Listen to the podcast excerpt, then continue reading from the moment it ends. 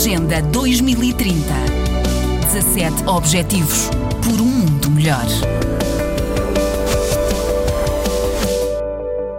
Logo a seguir ao primeiro ciclone, o Idai, que devastou o centro de Moçambique, o governo do país criou um gabinete para avaliar o pós-desastre em todos os setores da economia, com o apoio de vários parceiros internacionais. À frente deste gabinete ficou até hoje Francisco Manuel da Conceição. Foi feita primeiro a avaliação das necessidades, depois compiladas num documento e já na próxima semana, na cidade dos Chimoio, inicia-se o programa de reconstrução. Francisco Manuel da Conceição Pereira, o diretor executivo deste gabinete de reconstrução, assegura que as prioridades estão bem definidas. Primeiro a agricultura, depois a habitação. Temos a habitação no sentido de alojamento, não da unidade casa, mas com todas as infraestruturas, portanto, de acesso, água, saneamento e eletricidade e temos a segunda, que são as infraestruturas propriamente ditas de grande dimensão,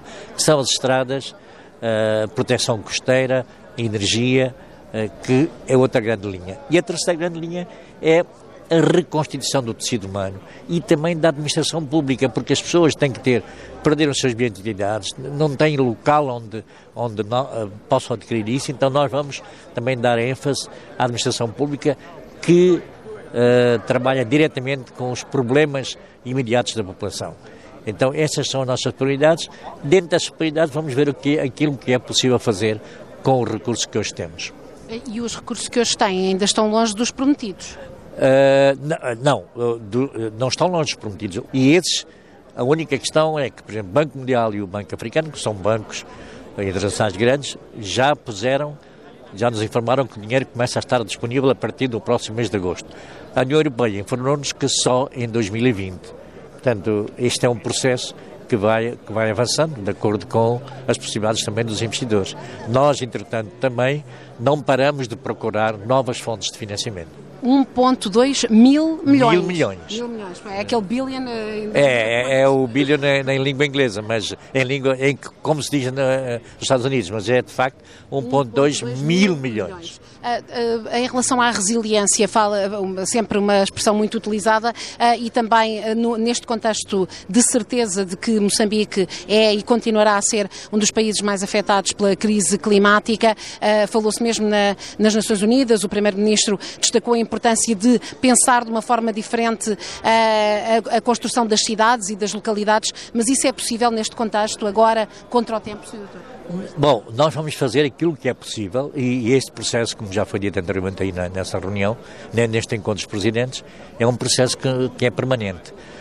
Eu acho que a resiliência, nós achamos que a resiliência não é só a parte física, é também as pessoas estarem preparadas para não uh, construir habitações em zonas vulneráveis, para não cortar o mangal que protegia, para não fazer nenhuma atitude uh, que permita o aumento da vulnerabilidade.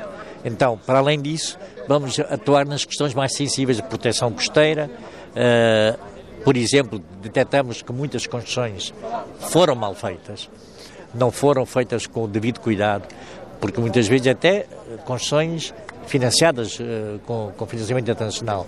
Então vamos tentar que essa parte, este conceito de resiliência, seja também adotado pelos projetistas, pelos construtores, pelos uh, fiscalizadores, por todas as entidades para nos ajudar, porque este é um processo global que tem de ser entendido que se não fizermos isso, corremos o risco de perder mais, mais vidas humanas no próximo qualquer evento que venha a apareça desse tipo.